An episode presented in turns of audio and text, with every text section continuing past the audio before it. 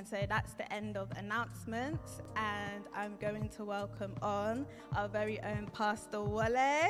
Woo! Enjoy. Hello, family.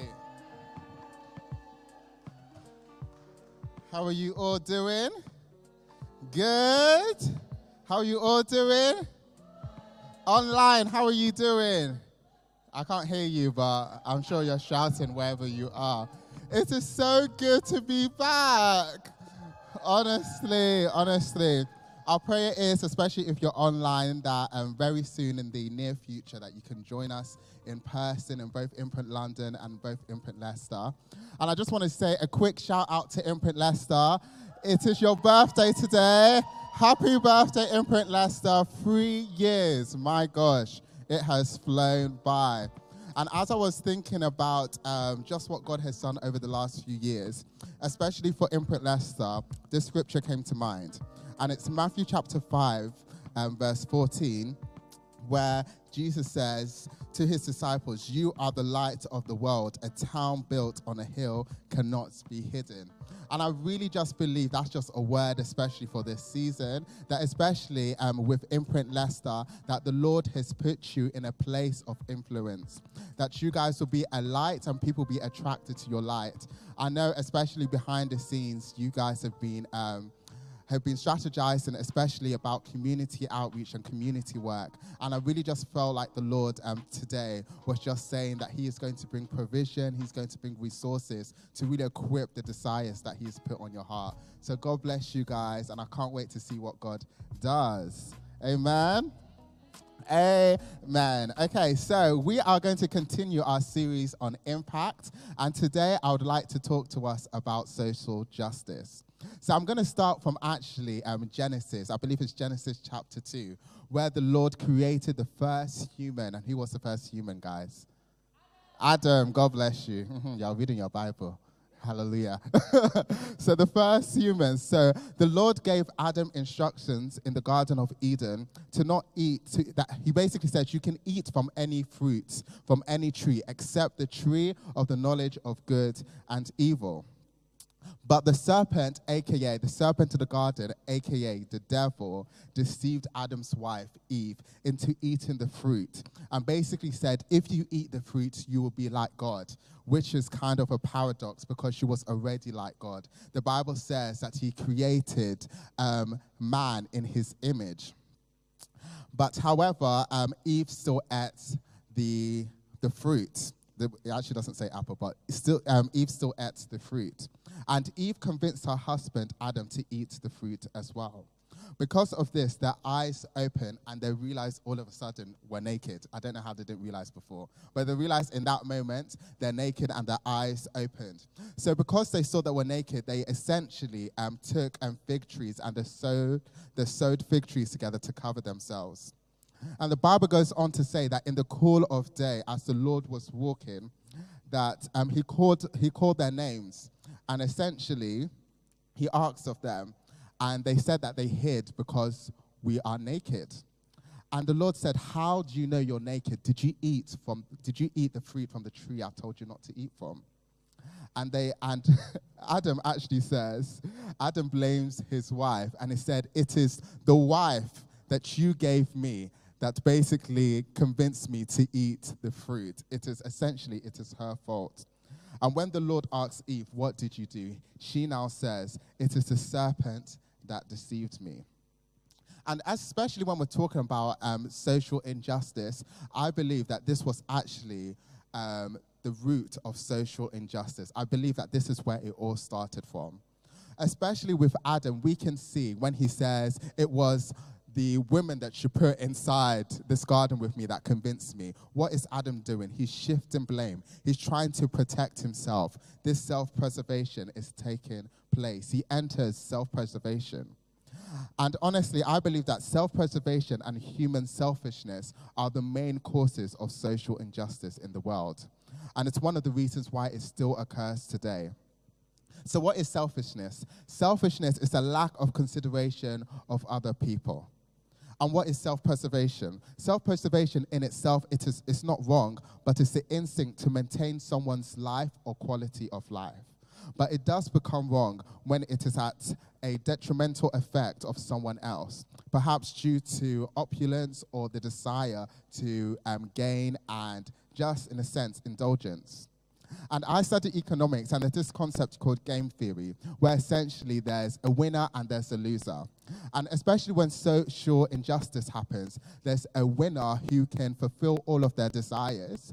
But unfortunately, there's a loser who is negatively affected, hurt, and even wounded by the winner's actions. And since the Garden of Eden, we can see selfishness and self preservation taking place, and it has plagued the hearts of many. If I was to just give you some biblical examples of where self preservation, selfishness has taken place, we can see that with Cain, he killed his brother um, Abel out of jealousy for giving a better offering to the Lord.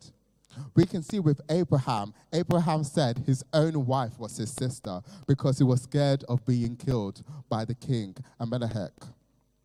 We can see with King Ahab, another example, he envied Naboth's um, land and vineyard. So uh, King Ahab's wife Jezebel essentially got Naboth killed in order to obtain the um, vineyard for her husband. Another example, David. David lusted over another man's wife, slept with her, got her pregnant, and when David could not actually convince her that that that that um, lady's husband to sleep with that with to sleep with um, his wife, David essentially got this man killed. He pushed him to the front line where he got killed. And even the whole nation of Israel was enslaved and oppressed by the Egyptians. And in, and in our day, what are um, examples of social injustice? We can see discrimination of all kinds. We can see poverty, child labor, poor healthcare in some regions, poor education, the refugee crisis, um, gang violence, climate change, sexual abuse, and so on. And it might seem like a bold claim, but we can see even in scripture that selfishness and self preservation has been the root of so many injustices. But I would like to note very clearly that from the beginning of time, that God had implemented an alternative human construct, another social paradigm, one that is not rooted in self preservation and selfishness, but rooted in justice and righteousness. Psalms 106, verse 3 says, Blessed are those who observe justice and do righteousness at all times. Amen. I'll read that again it says, Blessed are they who observe justice, who do righteousness at all times. And the Hebrew word for justice is mishpat, and it talks about retributive justice. So essentially, you get what you deserve. So just imagine if you rob, if you robbed a bank.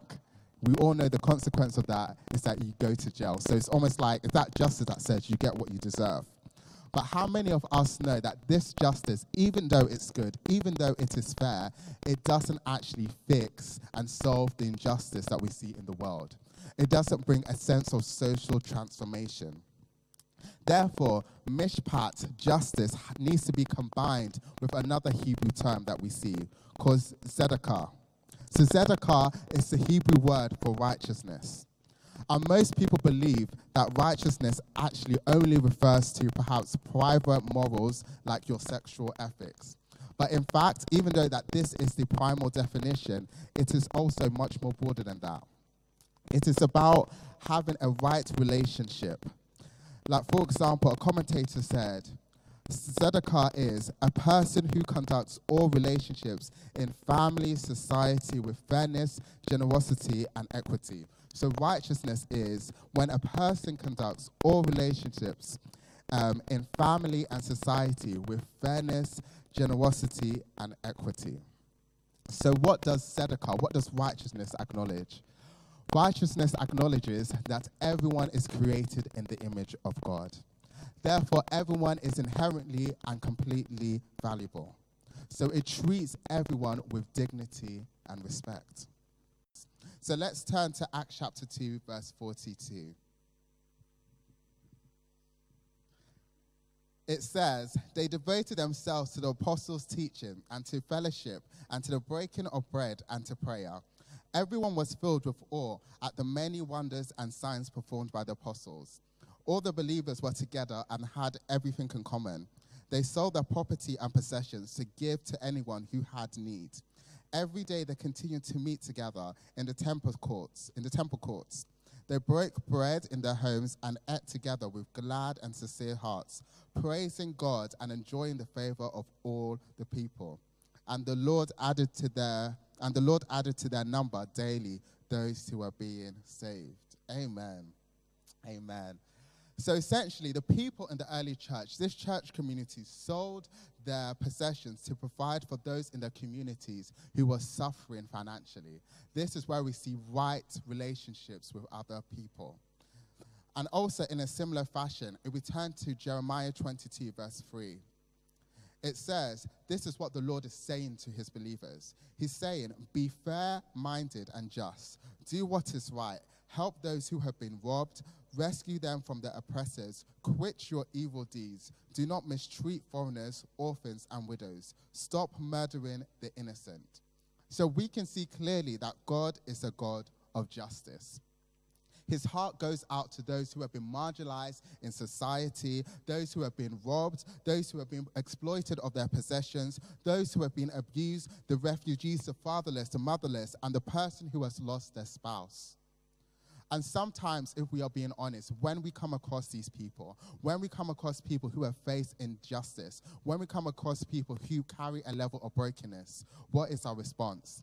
If we're being honest, sometimes we feel deeply uncomfortable, where we just where we just hope that they might change the conversation, where we politely ignore them, and when we just pray that they will just walk past quickly. And what is this? This is simply indifference. By us ignoring and not addressing people's issues doesn't mean it doesn't exist. It takes active engagement in order to see injustice in the world depleted. God forbid in our day to day life that when we hear people's stories, when we hear injustice in the world, God forbid that we don't engage and we react like, like Jesus told the parable in the Good Samaritan. Like we act like the priest and temple assistant where Jesus essentially tells the story of the Good Samaritan. He says, he shares the story of how a person was beaten up, a Jewish man was beaten up, left on the side of the road to die, to, and, and all his possessions were stripped, um, were stripped off him.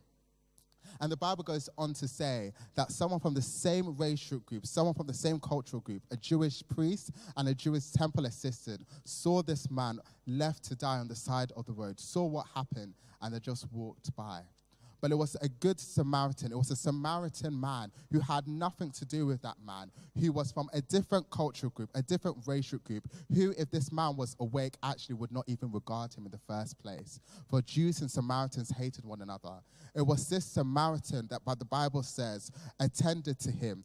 He's, the Bible says he was, com- he was moved by compassion, picked him up, soothed him of his um, wounds, and bandaged him up and paid for his medical fees so the man could get better.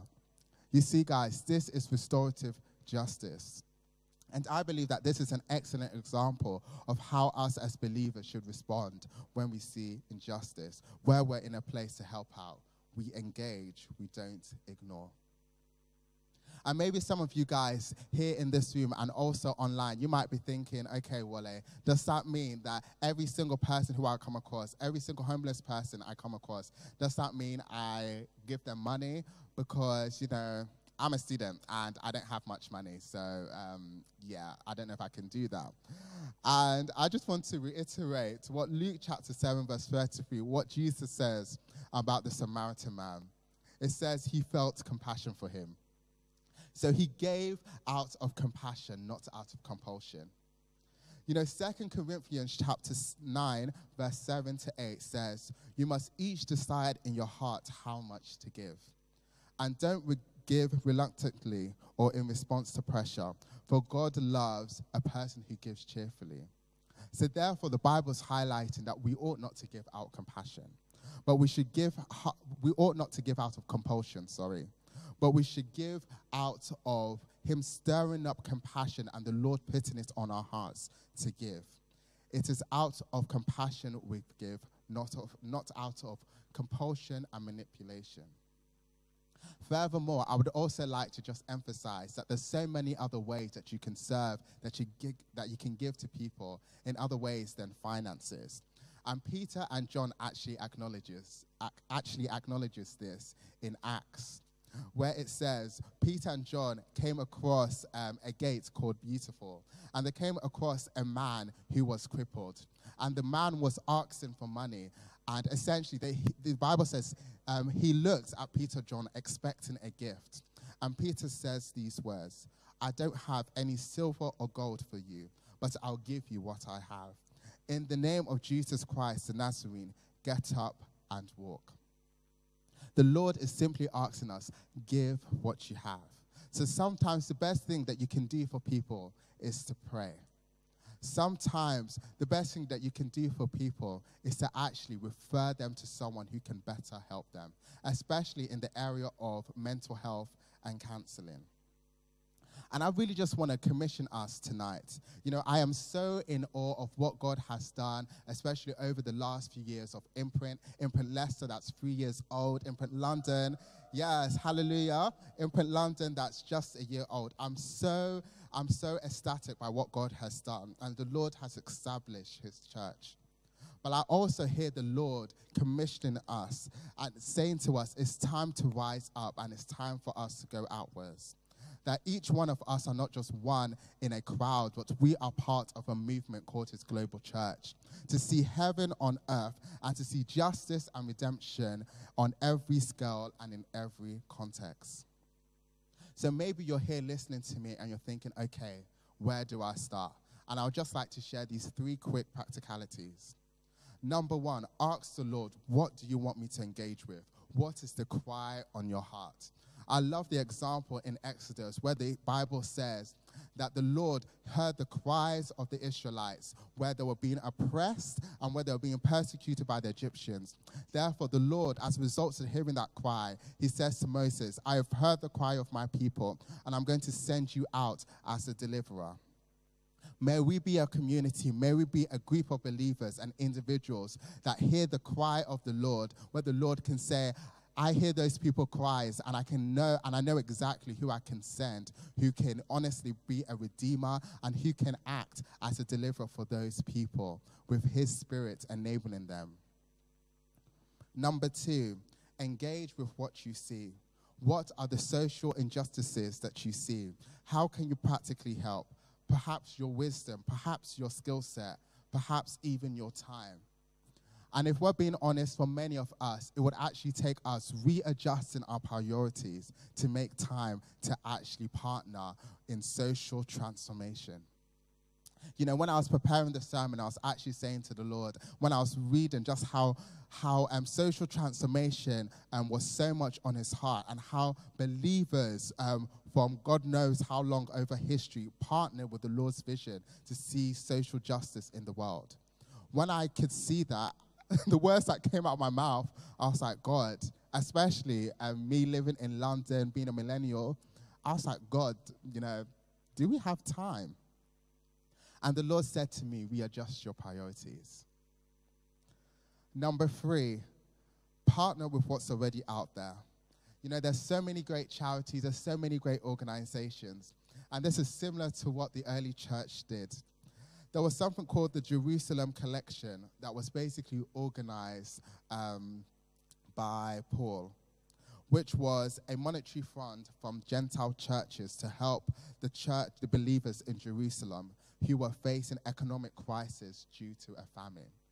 So the believers in those days, from a different cultural group, from a different church completely, took up an offering for those in a completely different land to help them with an economic crisis. So, in a similar fashion, the same way that the church actually partnered with Paul, we can also partner with people as well.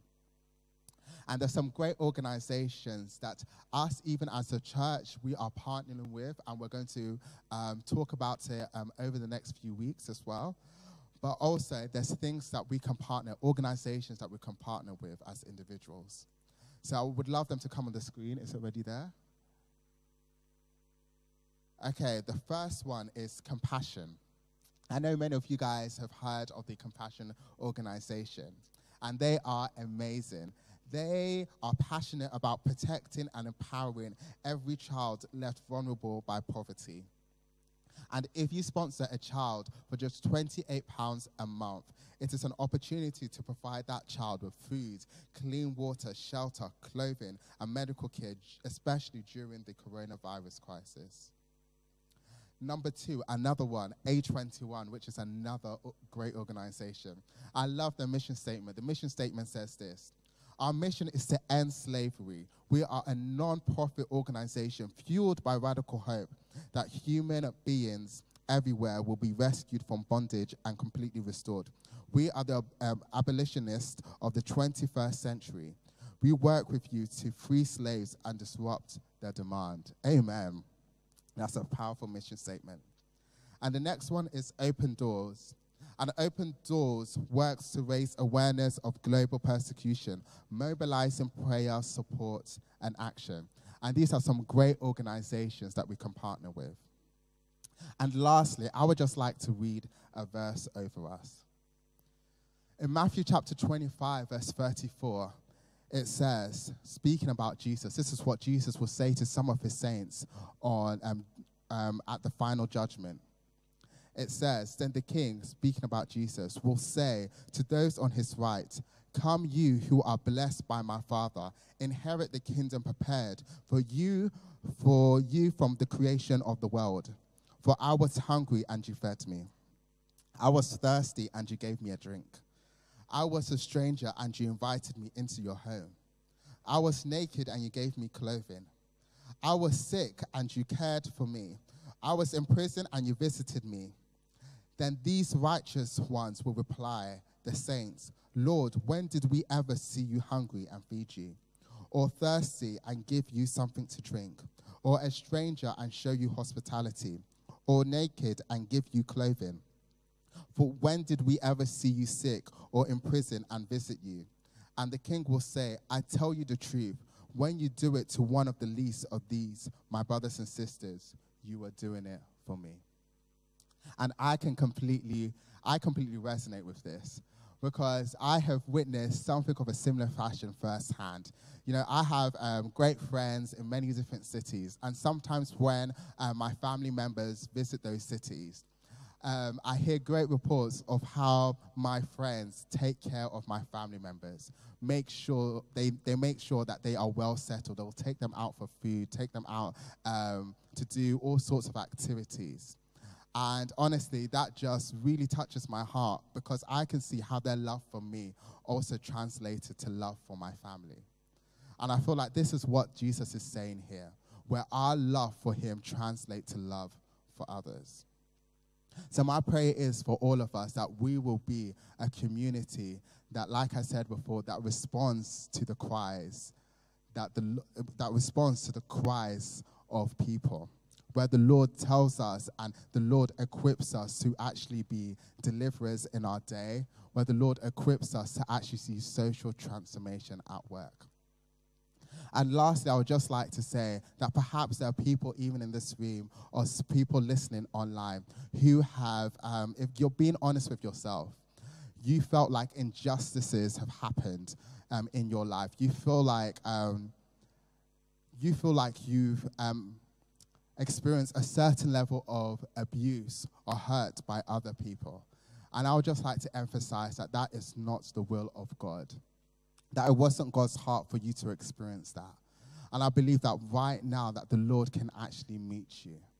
And I know that um, online we have an online um, prayer team who would love to pray for you. So if you feel like you would just love to see freedom in that particular area, then our online, our virtual team would love to pray for you. But lastly, if you can, um, I would love you um, to just pray with me as we end. Your Father, Lord, thank you so much that you have called us. Thank you so much that you put your spirit inside of us. And Father, Lord, we thank you that you want to see that you are a God of justice. Father, we pray that we will be a family, that we will be a community, that we will be a group of believers who will respond to the cries of men. Father, Lord, we ask you right now to forgive us for where we've been indifferent. We ask you right now to forgive us for when we have been passive. And Father, Lord, we ask you right now to give us your heart. Because your word says that you are near, you are close to the brokenhearted. So, Father, Lord, break off indifference right now. Break it off us right now in the name of Jesus. Let us be carriers of your light. Carriers of your light that goes outwards, that expands beyond our social context, that expands beyond our just small circle group. Help us to be people that see, just like the Good Samaritan, to see people's needs. And Father, Lord, we even make a um, bold ask to even give us the resources so we can further help more people. In Jesus' name we pray. Amen.